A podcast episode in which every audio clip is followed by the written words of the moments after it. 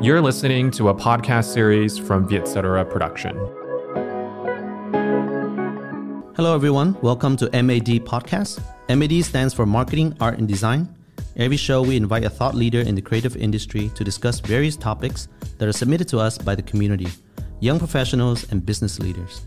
I'm your host, Tuan. I'm the creative director and co founder of The Lab Saigon, a design studio. I'm also a small business owner.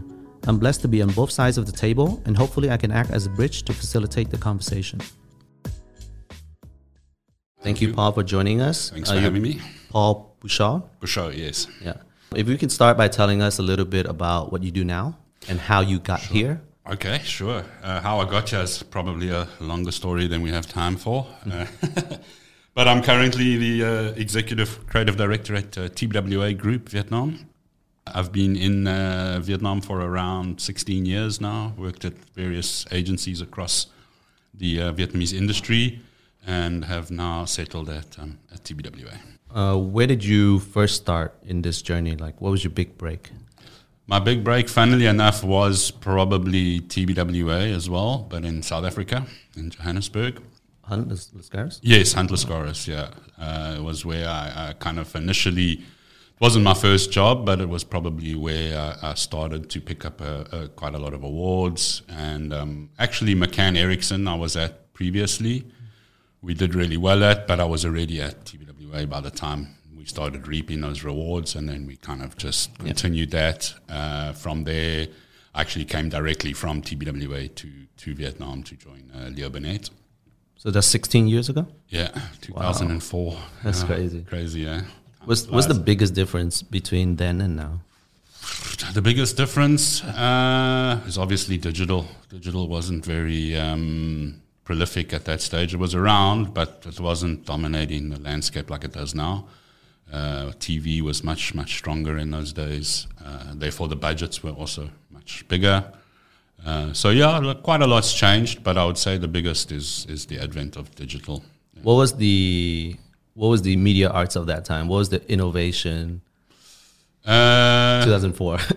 I mean, I remember we did a, a webisode series for for Rejoice. That was, I mean, it was okay. It was a nice story and everything, but it was split across literally like three episodes, and that was considered rather revolutionary. the good old times. what about talent? What about um, the the industry talent? You know, let's say the young copywriter, the young art director.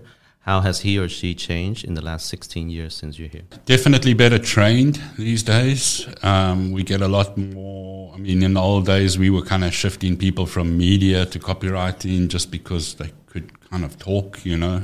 Um, Speak English. Yeah. So now, um, whereas now we we getting you know specialists coming out of the universities and um, and kids are much more educated on the process and and how how they should be kind of conducting themselves to to their jobs. So I see the talent is is very good, um, but I still see we need to somehow push them up another level, and I think that I think it's there. It's just to get that momentum and get some level of consistency to the work, and then allow that momentum to build into something where we can be comparable to Thailand or Singapore, who has a lot of creative momentum behind them, and, and kind of because of that, they just keep recycling work. Not recycling work, but recycling that attitude and kind of um, you know, maintaining that style and that quality, and, and, that's I think where we need to get to as a country. So now we have the, I believe we have the talent, and I believe we have the ideas within the country, but it's just a matter of corralling them and, and kind of guiding them and making sure that they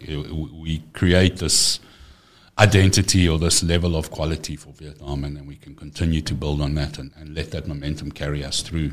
I want to see what else is missing besides the industry momentum that you um, you mentioned. So we have the talent, as you said. We have the ideas. We have um, the will. Uh, we're hip now. Uh, the co- the economy is growing. I assume the budget's also catching up. Kind of. but let's say compared to a few years ago, Yeah. I remember like the biggest TVC. I don't want to use the example of a TVC, but that's a budget that that I that I learned of was uh, Red Bull at three hundred thousand US dollars, right? and that was huge. But you know, compared to outside, it's probably nothing. Now that has probably gone up, hopefully, um, and the talents there and ideas are there. Besides the industry momentum, what else is missing for us to do good work? A lot of the problems stem, I think, from timeline. Timeline is, is too short to really truly craft and, and, and create um, masterful work. It's a it's a tricky question because I think um, you know there's there's different types of creativity. There's that sort of flash in the pan spark of creativity, which I think we kind of do quite well now. That's where that sort of one or two projects a year come from, where it's like mm. one very smart guy or, or, one very smart team mm. has that sort of flash insight, and they build a they build an idea from there, and that's where we get these sort of one or two highlights a year. But we don't have that again. Like you know, we we're working on a regional project at the moment um, with a big beer brand, and uh, to get to the first keynote that we presented to them as a sort of official presentation of top line ideas took four months. I see. You know, um, because it's it's meticulously gone over and over and over and over and over and over again. Whereas we very rarely get that that luxury here to really deeply kind of overthink the, the sort of strategic part of the work before we even start to execute and then still have the time to to kind of painfully go over that execution to make sure that the craft of that execution is to the highest level and, and all of these. This is what we're competing against. That's the reality. Yeah. Money is also a problem, but money, I think, is something we can always get around. There's always a way to make it cheaper and still maintain that quality. But time is really something that I don't believe we can we can cheat. Um, you know, like my analogy is always if we're driving at 160 k's an hour and something wrong happens, yeah. or something unexpected happens, we there's no time to avoid it, right? Whereas if you're driving at a reasonable pace, you can see those obstacles coming and you can navigate around them, right? So. Yeah I think this is what we do. We're driving everywhere at 160 kilometers an hour and hitting dogs and minibuses yeah. and all kinds of different shit, ways. You know, right? Yeah. so uh, that's that's kind of the that's kind of a big problem for me. So industry momentum, the time reality is is another. I want to propose a third one that a CD told me 10 years ago. I want to see what you think about it. Um, I have my own opinion about it, of course. But a, a CD once told me that Vietnamese advertising or the industry will not improve until the CDs are Vietnamese. Because at that time, if you remember, all the CDs were expats. Mm. What do you think about that? I don't entirely agree, but I do agree. Um, it's, it's, it's, I mean, it's important that we have the talent that can get us to that level, right? Like, so it's super important that we have people that can mine those those deep local insights that, that a foreigner will never be able to to fully grasp. But having said that, it's also important, especially for for an industry like Vietnam, that you have people that know how to win and that know how to how to get there. Um, so I kind of agree, I guess. I think if you take Thailand's a pretty good example again, where they don't rely on foreign talent at all. They, all their talent is very, very locally grown, and um, and to me that is like I think if you dig into his comment, that that's the underlying kind of message there is that your industry needs to be strong enough to support local creative directors, right? Like if you're not able to produce local creative directors out of your talent, then you're probably not going to be producing good work out of that talent. So yeah, the, the overall industry needs to be strong enough that you're producing talent that can then lead. Otherwise, you don't have strong enough talent. So so yeah, I definitely agree. Um, it's also not necessarily the the solution either. Yeah. Like uh, you know, we could have all Vietnamese CDs and it could still be rubbish. Like it's not, it's not the, uh, yeah. uh, that's not a, necessarily a catch-all solution that, that yeah. would just fix everything. Um, but yes, underlying a kind of uh, the the sort of deeper connotation of of the comment, which is like you need to have a strong industry to produce strong local creative directors. So yes, in that sense, completely, completely agree. But to me, it's more about building that strong industry first. Yeah then they will feed up to be the CDs. My challenge is how do you get people to stay in the industry long enough to become a CD. That's my next point, actually. there's another way that agencies try to attract um, talent, right? So there's money, there's fame, but there's also this thing, this elusive thing called culture, right? So each of the agencies try to brand their own culture. Yeah. You and I are both from TBWA, so we grew up, or like when we started this, it was this whole pirate uh, culture, and you know, like the Tao of doing, just do it and fuck it, and you know, we'll figure our way through. Kind of like trickle down from Lee Clow, right? yeah. So, how relevant it is? How true is it? And is it something that will fill the void of money and fame? Yeah, I think so. Definitely. I think if you know that's the third, the third kind of aspect of it. But that's to me is the it, the, the money and the fame doesn't come without this part, right? Mm. Which is the creation part. Like so, that's the ultimate kind of goal. But that's the ultimate goal of any artist, right? Is mm. to kind of influence culture in some way or push the narrative in, in some direction. So advertising's always been a good avenue for that. And that's the initial appeal, right? Is is the fact that I can come in and I can make things and I can change people's perceptions and, and I can move the cultural consciousness in, in, in certain ways. Uh, but again, like I can do that from my living room painting canvases, or I can do it in your agency making adverts. Like there needs to be like so first you need to fulfill that desire and that need for the artistic spirit to be kind of satisfied. You, you need to be creating things. You need to be making new, interesting stuff. But that's not only for like kind of for advertising. It's for any kind of artistic spirit. So in order for us to maintain that artistic spirit in advertising, we still need to fix those those incentives. So culture is a huge part. I think the the the culture of agencies and the culture of advertising is is quite a large part. But to me, that's the part that pulls you in. It's not the part that, that keeps you there, right? Mm. Like, um, because that that idealism can get can turn on you very quickly if you're not satisfied with your. You know, that's the Yeah. that's the the other side of the coin with artists is if that satis- that artistic need is not satisfied, then you kind of spiral into deep depression, and and it's it's not easy as an artist Yeah. to do things that you don't like, right, or you don't want to do. So it's um it becomes a, a, a it can turn that, that that creative spirit whereas they like I'd much rather then eh, you know I'd rather be at home doing this than than with you and, and it kind of can can result in a bit of bitterness even towards the industry for for constraining that creative spirit I want to circle back to um, going abroad versus staying in the country. I Yeah. feel like Vietnam uh, and its talent is at a crossroad. So the country is growing, right?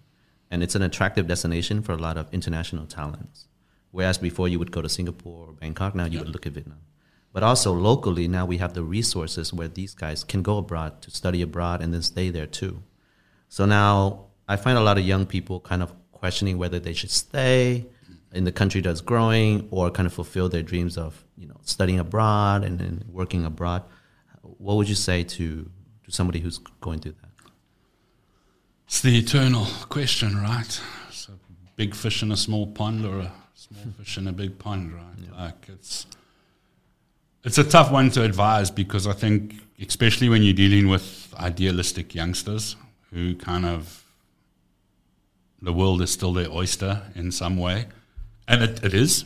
Like, who am I to say it, it, Yeah. it's not right? Like, but um, the reality is, is I guess it's the same conversation I would have with my kids when they come and tell me they want to be a rock star. Like, yeah, that's great, but. Um, for the huge percentage of musicians, life is not easy, right? For that very small 1% at the top, yeah, life's great. And I think it's the same for for uh, going abroad. Like, yeah, if you make it in New York, you're going to make it anywhere, right? Like, but what are the, how, how slim and how wide are the chances of making it in New York? So that's why for me it's a tricky, a tricky advice because – you could be the one that does it. I, Yeah. Who am I to say that you're not, right? Like, but the reality is, is you're probably not. Like, um, because the numbers are just super, super small, and the percentages are, not in your favor. Um,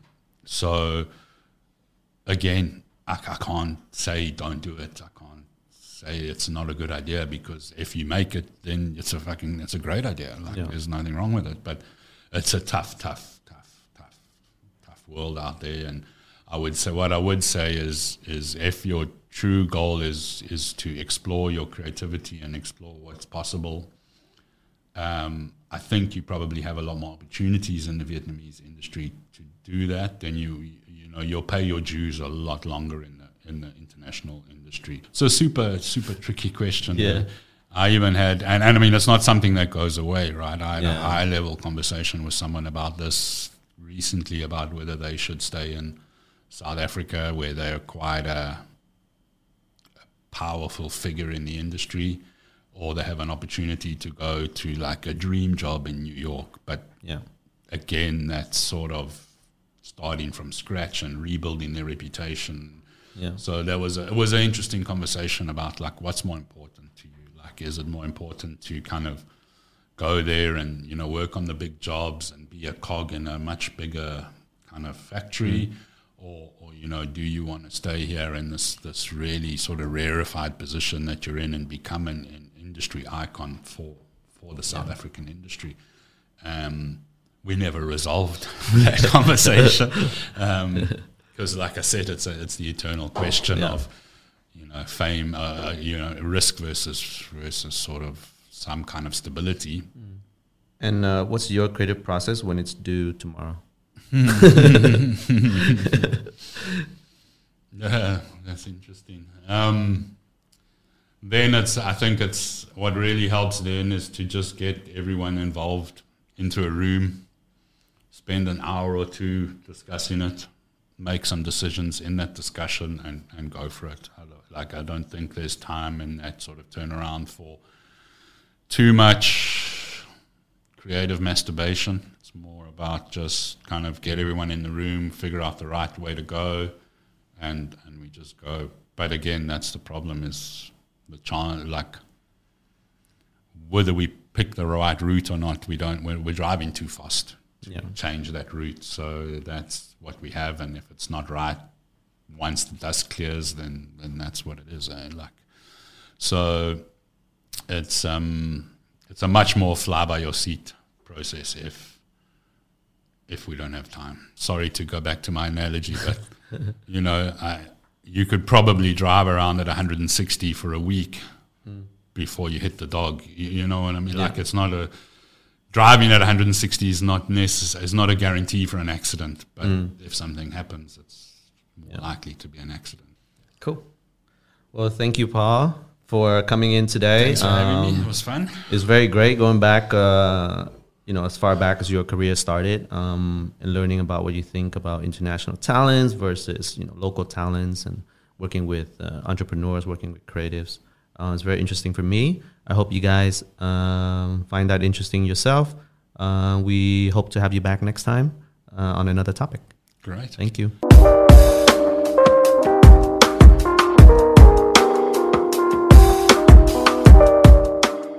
Welcome back, everyone, to MAD. Uh, today, I have a friend with me, Mark Bain. He's the creative director of Pizza for Peace. Hi, Mark. Hi. Hi. So you want my story? Um, I, I, I'll cu- I'll try to keep it short. Uh, I came to Vietnam uh, via London uh, four years ago, so in 2016. Um, I came here really for a job. I, I came here to work at a, an agency studio called Rice Creative. I had noticed their work uh, about 2012, uh, and I got in touch actually to come at that time to come here to be an intern, and then kind of time passed, and I and I and I followed a different path. Uh, but me and those Rice guys ended up linking up around 2016, and then uh, ended up here uh, shortly after. Yeah, I mean, and then the kind of transition to four Ps happened. Um, kind of a it was a long process of sort of we had been working with them as a client at Rice, and then um, we sort of parted ways. And as time passed, I was you know thinking about it, potentially changing it up, looking for something new, and then the opportunity arose at Four Ps to follow uh, that path, and and, and I'm very thankful for that. Um, yeah. That's very general, I think. So if you wanted to get into more specifics, Sure, I'm sure. happy to. But yeah. We'll get into your I, experiences. and by the way, I'm still waiting for my big break. Have you always wanted to be a designer? I, I got into design uh, after I finished university. So this this is uh, 2007. I had gone through uh, university doing um, an undergrad in architectural theory, but I, I when I finished university, I was quick, quickly realized like, okay, now life is getting real, and I have to sort of really figure out what am I going to do.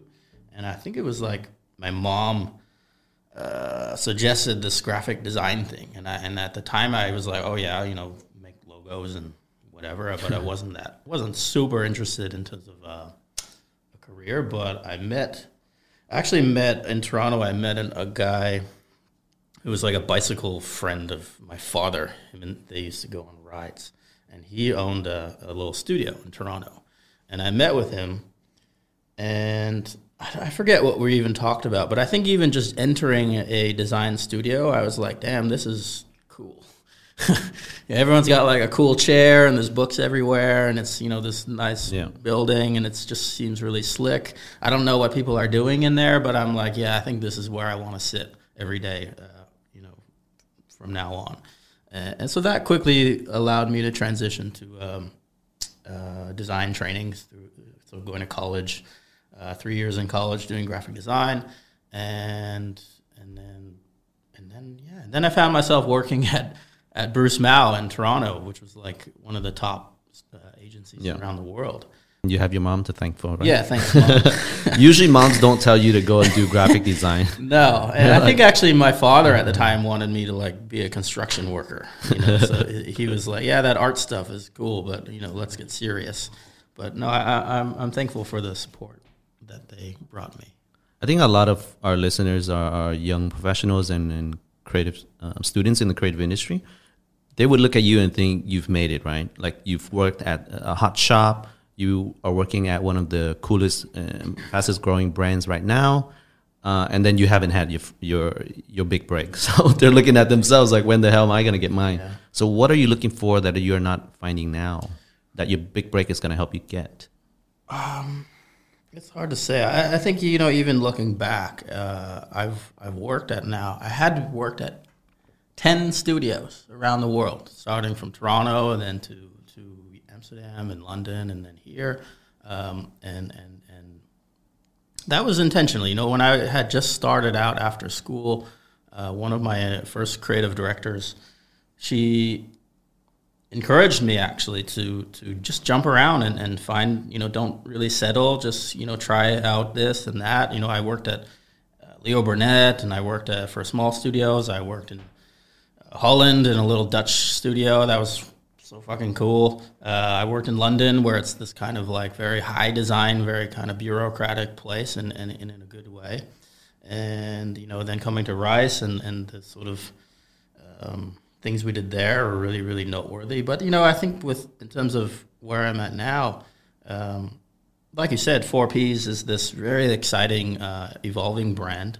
And when I say you know we haven't hit that break yet, I think it's because um, working in studios, you sort of um, when you're going project to project, you sort of you miss the kind of bigger picture of sort of why you're doing it, and and uh, I think when you're working in a studio, you're sort of following more typical career trajectories. Whether you're you know, a junior designer, you, the next step is to a senior, and then from a senior, you're going to design director, creative director. Um, when you work in house, those kind of um, paths are really disrupted because you're not you're not in that kind of typical agency model, and and that's something I embraced from the start. And I think what what I see is is having joined Four Ps, um, I joined not not to make pizza menus. You know, I joined because there's this vision that's taking place and, and slowly evolving, and I know very well where we want to be in 10, 15 years. But um, after year one, it's like you know we've only just scratched the surface of, of what we want to be doing in the long term. We we were at an RMIT um, industry panel last week with with also Rice Creative, um, and their graduating class uh, for design studies is thirty people. Yeah. and they're one of the biggest universities in Vietnam, right? Yeah. You compare that to New York or LA, you know, like there are hundreds of kids Yeah. uh, graduating every Yeah. year. So that's what I mean. You got 30 people, and let's say three are good, and those three are expected to do a lot of work, you know, across no matter where they are. And those three are also expected to keep a level head and not get not get cocky and Yeah, and exactly. learn and grow. I mean, I, I think there's a lot of really really talented creative people Yeah, um, in Saigon or Vietnam, just just like any other place. yeah, Um, it's natural to be to grow a creative brain, but um, I, I think the sort of school, the way p- people are taught here, is something that will evolve. Um, uh, in in some way, it's like graphic designers are are are almost limited by how well they know how to like use a computer. You know, like w- when you're an artist, your medium is up to you. It could be your hands, your your paintbrush, or whatever you want to do. You can just start making art. With graphic design, you have to like you have to learn how to use software. You have to learn how to use Adobe and After Effects and all this stuff. And in some way, it's like students are limited by, or designers are limited by that fact. You know, like if if they knew how to use Adobe from top to bottom, their output would increase, and and they'd they'd really be able to get what's in their head and, and, onto paper. And and I think what what we have what I've seen from young candidates here is very creative, very thoughtful people, but I, I think there's you know just kind of fundamental training, uh, technical training that could be improved or, or offered better, um, and that would just really go a long way. Like when I went to college for graphic design, I wasn't really taught you know how to think deeply and conceptually. I was more just taught like how to use software, and I think that's something that is kind of overlooked. Um, well, I, I visited RMIT a couple years ago for a, a talk or something, and and I, I don't want to like name names or blame, but I, I got the impression that so much emphasis was put on like teaching kids how to you know think really deeply and really conceptually and almost abstract, uh, but they were very almost like outspoken that they don't teach kids how to make stationery or how to use you know basic fundamental typographic uh, tools, and I think that's wrong. You know, I think when you're teaching a young kid how to do design, uh, start with the basics, and then and then show them how to think and how to uh, um express that.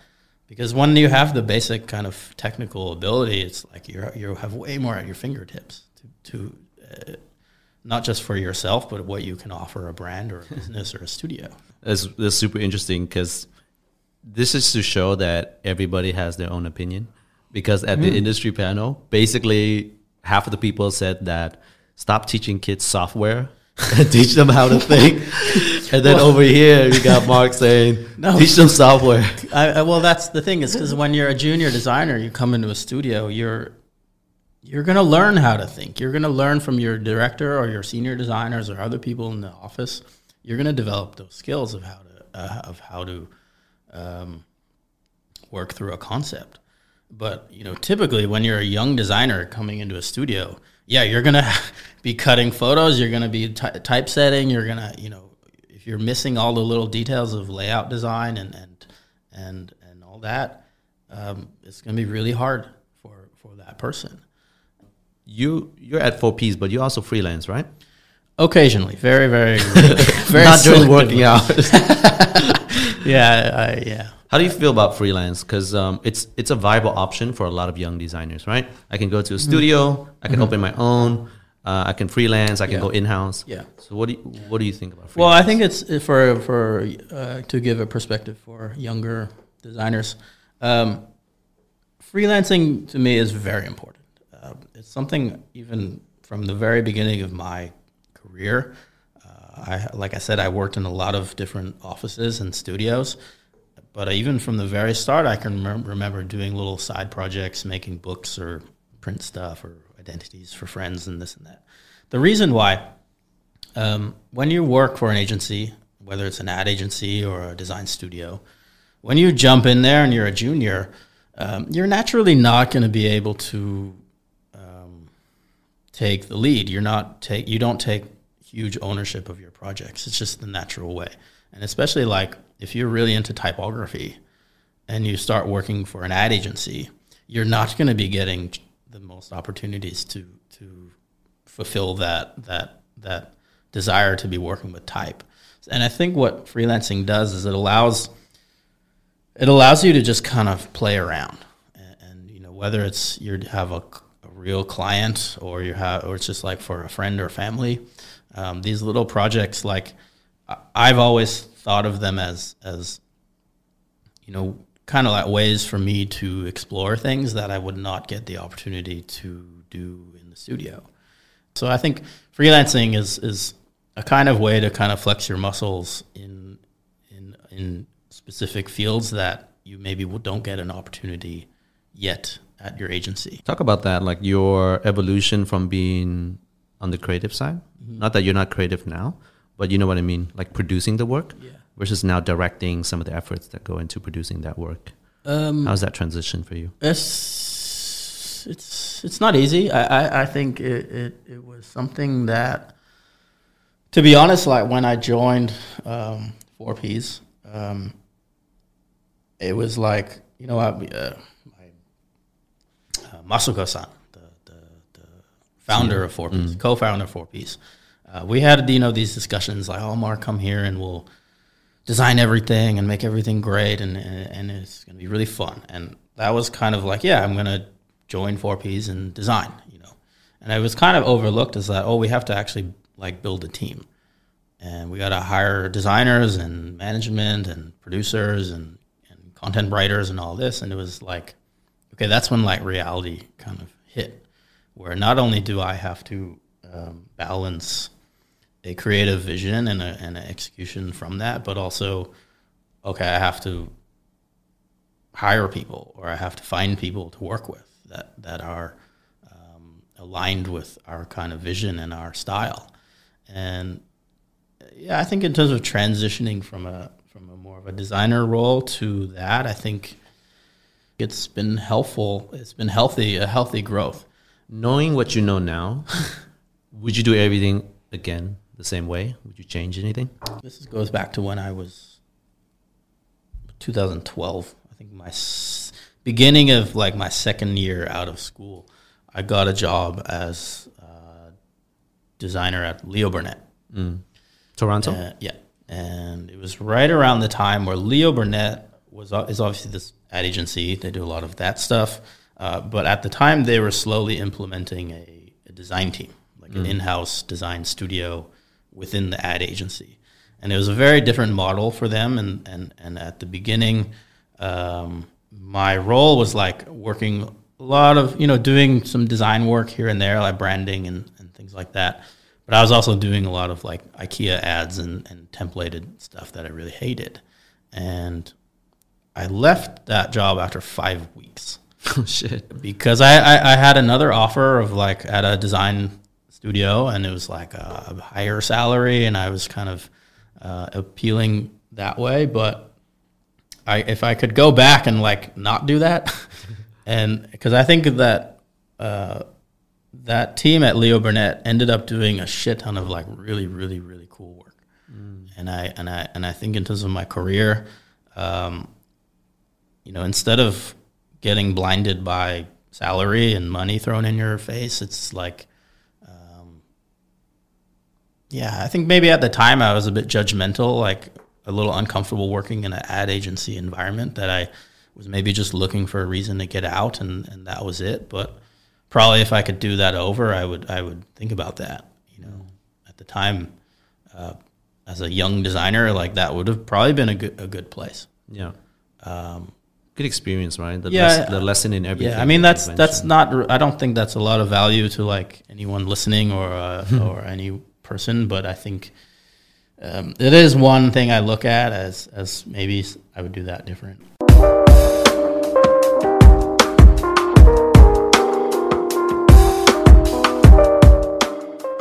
So I have here with me Livio Grossi. Um, he's a creative director at uh, Dentsu Redder, previously at Lowe. Um, but I'll let him tell you a little bit more about himself. Hi. Hello, everyone. So nice to be here. First time for everyone. cool. So I think Dentsu Redder right now is probably one of the most famous local slash global um, agencies in Saigon in Vietnam, um, particularly for their work uh, on Biti's. Um, if you guys don't know uh, Biti's, it's a Vietnamese footwear brand that went away for a little bit in the late 90s and early 2000s and kind of came roaring back uh, very recently. And I think Dentsu Redder deserves a lot of credit for that. Um, can you tell us a little bit about how you guys help Biti's kind of regain their footing, so to speak? Well, I've been part of this journey only for the past year. So, um, but what I've noticed, yeah, is it's something that they have a very clear narrative. Yeah, they come up with a very clear direction, and they keep going in that direction. Yeah, mm. which is something that many other brands are not doing. They don't really follow uh, one thing. They try to be a little bit more schizophrenic in how they they they communicate. Yeah, while what Dentsu Redder has done with Biti's is to create something. Yeah, and and come up with this proudly made in Vietnam uh, proposition, and every campaign keeps banging on it. Yeah. Of course, we try not to repeat ourselves every yeah, time. Sure. Yeah. So we also we always try to find surprising executions. Yeah. But the main narrative is is always the same. Knowing what you know now, would you go back and do the same job again for how many long, how many years that you've done this? I will say yes. Yeah, I think the beauty of this job is that every day is different. Every day you get to think about something different. It's a new concept, it's a new product. So every day is almost like starting fresh. And then I'm pretty sure the, the, the when we started this, it was it was a totally different uh, yeah. environment. It was a different job also. Yeah. So this job kind of shapes, takes a different shapes every day, and there's people that can change their form and, and, and adapt to it. And there's, there's people that are stuck into the old ways. Mm-hmm. So, and they go extinct. Yeah. So while it doesn't get tiring if, I mean, if that's another way to, to, to sure. answer the question. Yeah. So, um, yeah. And that's the beauty of it. Yeah. So you would do it again? Yeah, totally. Yeah even though my wife keeps saying your job is a mess yeah. Why you work so long hours and then weekends and then shootings? Yeah. she hates it. Your your wife and my fiance. Um, so you're saying that this job evolves almost every single day right? So do you do you have an idea of where it could go in let's say five and let's say ten Actually, let's say next year and then let's say 10. It's very hard to say. Yeah. I'm pretty sure in the next 10, 20 years, in something more immersive. So uh, AR or VR will take totally a, a, a much larger uh, stage. Yeah. Next year, I, I just hope we're gonna be globally a little bit more free to and, and safe. Yeah. yeah. So so, but it's very hard to predict. Yeah. So as we didn't predict like something like a pandemic to to to, to happen. Yeah. It's very hard to see what's gonna happen. Yeah. But yeah, yeah. VR, uh, something more immersive, something more with with the consumer. It it doesn't need to be in a specific place to to feel and experience the brand on a mul- multiple levels. Yeah. I see. Um, what was your background when you first started? Were you an art base or copy base? Art base. Art base. Okay. Um, and how has your job as an art based creative director changed uh, recently? The more you grow, the less the less your your specific skill uh, you use your specific skill. Yeah. So the more I I, uh, I find myself writing copy or writing scripts and, and enjoying it, and what I find what it's difficult some, sometimes is to take a step back and, and, and let the team do it. Yeah, and just trying to, to direct more than more than take over. Uh, so that's what I'm trying to learn how to do. Um, I don't know. To be honest, I've never been the, the, the, the most talented. Yeah. Never, starting from school, I've never been the most ta- talented kid in uni. I never been. So, so I really had to fight for my skill, to, to spend hours and hours and hours and hours, and hours of, of practicing and, and then making mistakes and then starting all over. Yeah. And, and that's just something the only advice I can give people is this one: yeah, just don't don't give up. Yeah. I quit school, so I gave up. yeah. Um, so speaking of uh, managing the team now that you're uh, you know at a higher level, um, do you see a difference between local talents versus international talents?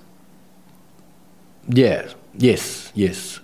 First of all, I'm very lucky that in Dentsu Redder, the the quality of thinking is very high. Yeah. So and everybody's exposed to not just what's done locally, but also what's done globally. Yeah. And that makes a a, a, a big difference. Yeah? Because sometimes local clients are just exposed to to what they see on TV, yeah, or what they see from, from local brands, yeah. So the the the the, the narratives and the executions are very limited, yeah. So that's why when they start to interface with, with, with international uh, talents, yeah, they contaminate themselves a little bit more, yeah. And so the local ones, uh, not teach them, but but they influence them on, on the insights and, and what's relevant, yeah. But with a more fresh and international um, look or or or, uh, or finishing or, or execution. Yeah. yeah. So, about 10 years ago, um, a creative director once told me that um, the Vietnamese creative industry, or specifically the advertising industry, will not move forward until there's a Vietnamese creative director. At that time, about 10 years ago, most of the CDs were expats. Now, at that time, I, I took that as an insult because I was an expat, right? Yeah. So, do you think it's true? Um, now that we're 10 years uh, from that quote, now that we have more creative directors who are Vietnamese, who are local? Yeah, I think it's it's it's getting there. Yeah, and I mean it's very look, look at China for example. Yeah, China is is the creative industry is maybe like 10, 20 mm. years from now. Yeah, and yeah. they went through that revolution already. Yeah. yeah. So, but yes, yes, there. I think it's it's it's it's moving. It's it's definitely rising. Yeah. And there are a few Vietnamese creative directors that are very very good. Yeah, that are really pushing it. Yeah, really really pushing it. So if if that is true, and it sucks to say, but is there room for still, let's say, like expats who come in at a junior level and grow to a, C, a CD level?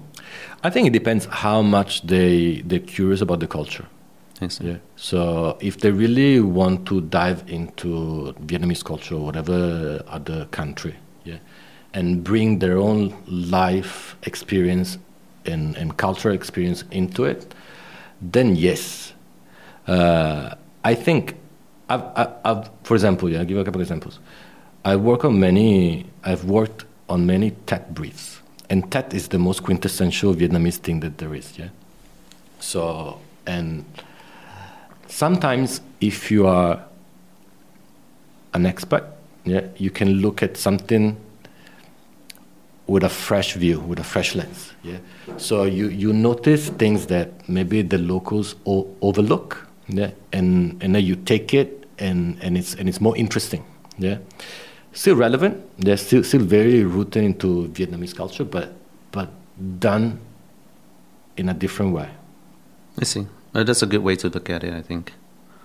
Um, speaking of Tet, is there's a feeling that every year it's the same brief, mm. and every year it's almost the same execution. Um, and you know, like there's a lot of money poured into Tet. There's a lot of talent poured into Tet. Is there a reason why that phenomenon is still true? Where, like I would say, the vast majority of the Tet executions are the same. And do you think there's a way to get past that? Yes. So all Tet, Tet execution are the same. That's that's a fact. yeah. It's it's we're actually working on many Tet briefs now, Yeah. and I'm, that's what I'm fighting for every Yeah. single day. Yeah. And it's not a knock on Vietnam because if you look at the States or, or Britain, and it's it's like Christmas time, it's the same, almost the same thing all the time. Yeah. Yeah. So I think there is opportunities to do Tet in a in a fresh way. Yeah. Of course, it starts with what you want to say. So the the, the the the final message is something that is so important. Yeah. So and there's different, and every year gives us a little something different. Yeah. So. Um, um, because of what happens around us, yeah. So we cannot just talk about just Tet in general. It's Yeah. Tet 2020 or, or Tet 2019, 20, 2021. Yeah. So, again, not just to always go back to Biti's, but I think what we did last year for Tet Yeah. was something that is, was very different. Yeah, we in in in a when everybody was doing music videos and also Biti's was, do, was doing music videos. Yeah, we decided to do to try something that was totally different.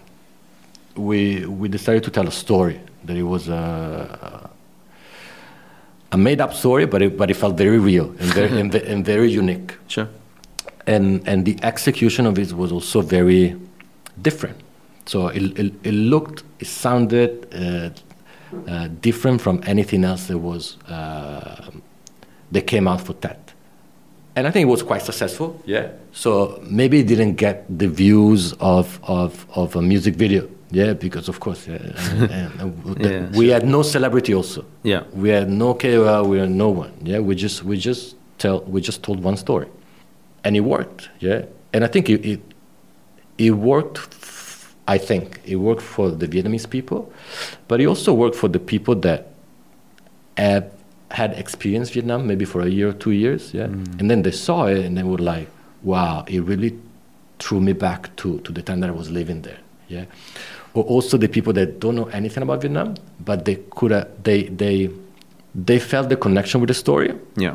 because as you said yeah it could have been christmas it, would, it could have been the same story made for christmas yeah but because it was because it was human that's and and, and real I Yeah. guess. So there is an opportunity, but it depends on the context. Um, okay. and on the bravery of the client we we won't get to that. um, are there any um, creative work uh, in the industry that you feel like it's, or actually not even in the industry, even underground, that is elevating the industry, whether it's on the talent side or on the um, client side? Well, I think there's many, yeah, and and and it's all about breaking the mold. Yeah, when when everybody does does this one thing, when you start doing the opposite, yeah, it it it, it really shows. Yeah, so um, Is there an example of one that you saw recently that you would qualify as breaking the mold? I think what they're doing, for example, for for the the coffee house, yeah, is it called coffee house? Coffee, Yeah, the coffee house. house. Yes, sorry. Uh, I think it's quite it's quite interesting. Yeah, Mm-hmm. By Purpose Group, right? Yeah, by Purpose Group. Yeah. Yeah.